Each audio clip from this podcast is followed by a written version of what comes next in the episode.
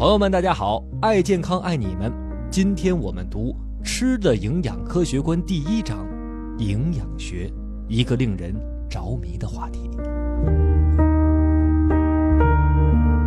开篇呀，戴维斯女士呢就阐述了她对营养的态度：营养是一个个人问题，就如同你的日记一样私密。你的营养状况将决定你的容貌、行为和感觉。你所摄取的营养将在很大程度上对你的身体产生影响，你可能身体虚弱，也可能精力充沛。这段的阐述里边呢，呃，能够感受到作者为什么那么着迷于营养学，因为营养学是研究食物如何构建人体健康的科学，与我们息息相关。紧接着，他进入了第一章节的主题。那么问题也来了。这么令人着迷的话题，为什么不为人所知呢？甚至嗤之以鼻呢？直到今天，我们身边是不是还有这样一些人，一提到营养素，就赶紧得捂着钱包，觉得哟是骗人的把戏吧？或者拿出一套有病去医院看就行的理由来搪塞？戴维斯女士呢，用一个章节阐述了原因，我简单归纳为以下三点。第一点，就是很多营养学狂热粉错误的引导，让大家觉得营养学那就是伪科学吧。给您举个例子啊，就好像是这个演艺明星的狂热粉，为了自己的偶像，哎呀，我可以抛弃常识啊那种感觉。营养学狂热粉也有自己的一套奇葩理论。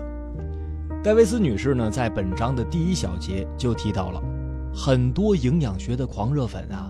其实没有接受过营养学方面的专业培训，却大肆的在散播对营养学的歪曲报道，让很多不了解真相的人不接受营养学的知识，还使得很多有思想的人反而对营养学产生了怀疑。作者呢也分享了他的亲身经历，他曾经受到过狂热粉的邀请，吃过一种经液化处理的草。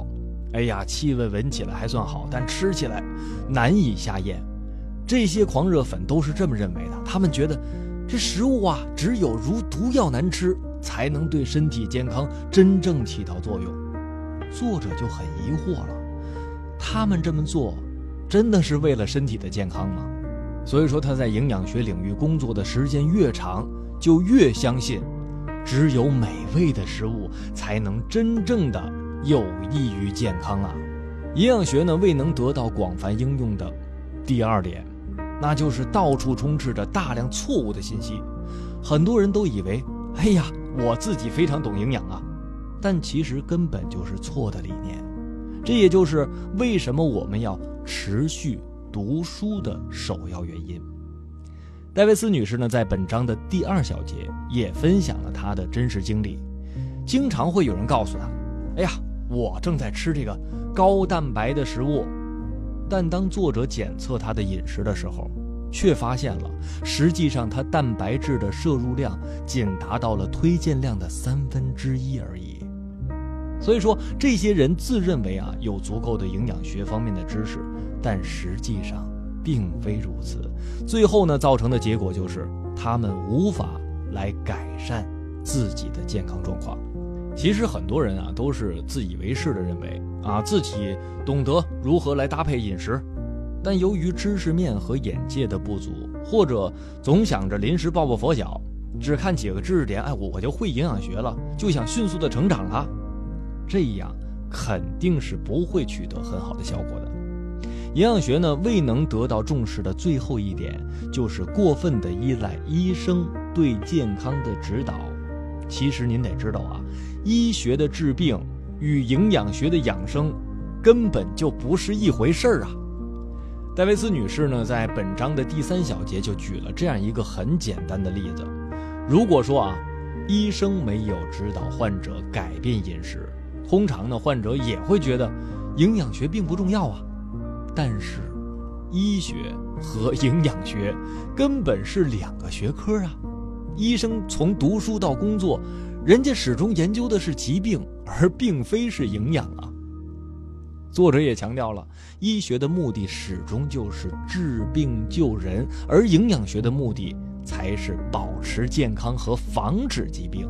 其实呢，很多这个疾病与饮食啊密不可分的，比如说咱们了解的高血糖、高血脂等等，请大家牢记啊，治病与养生的区别，不要亡羊补牢。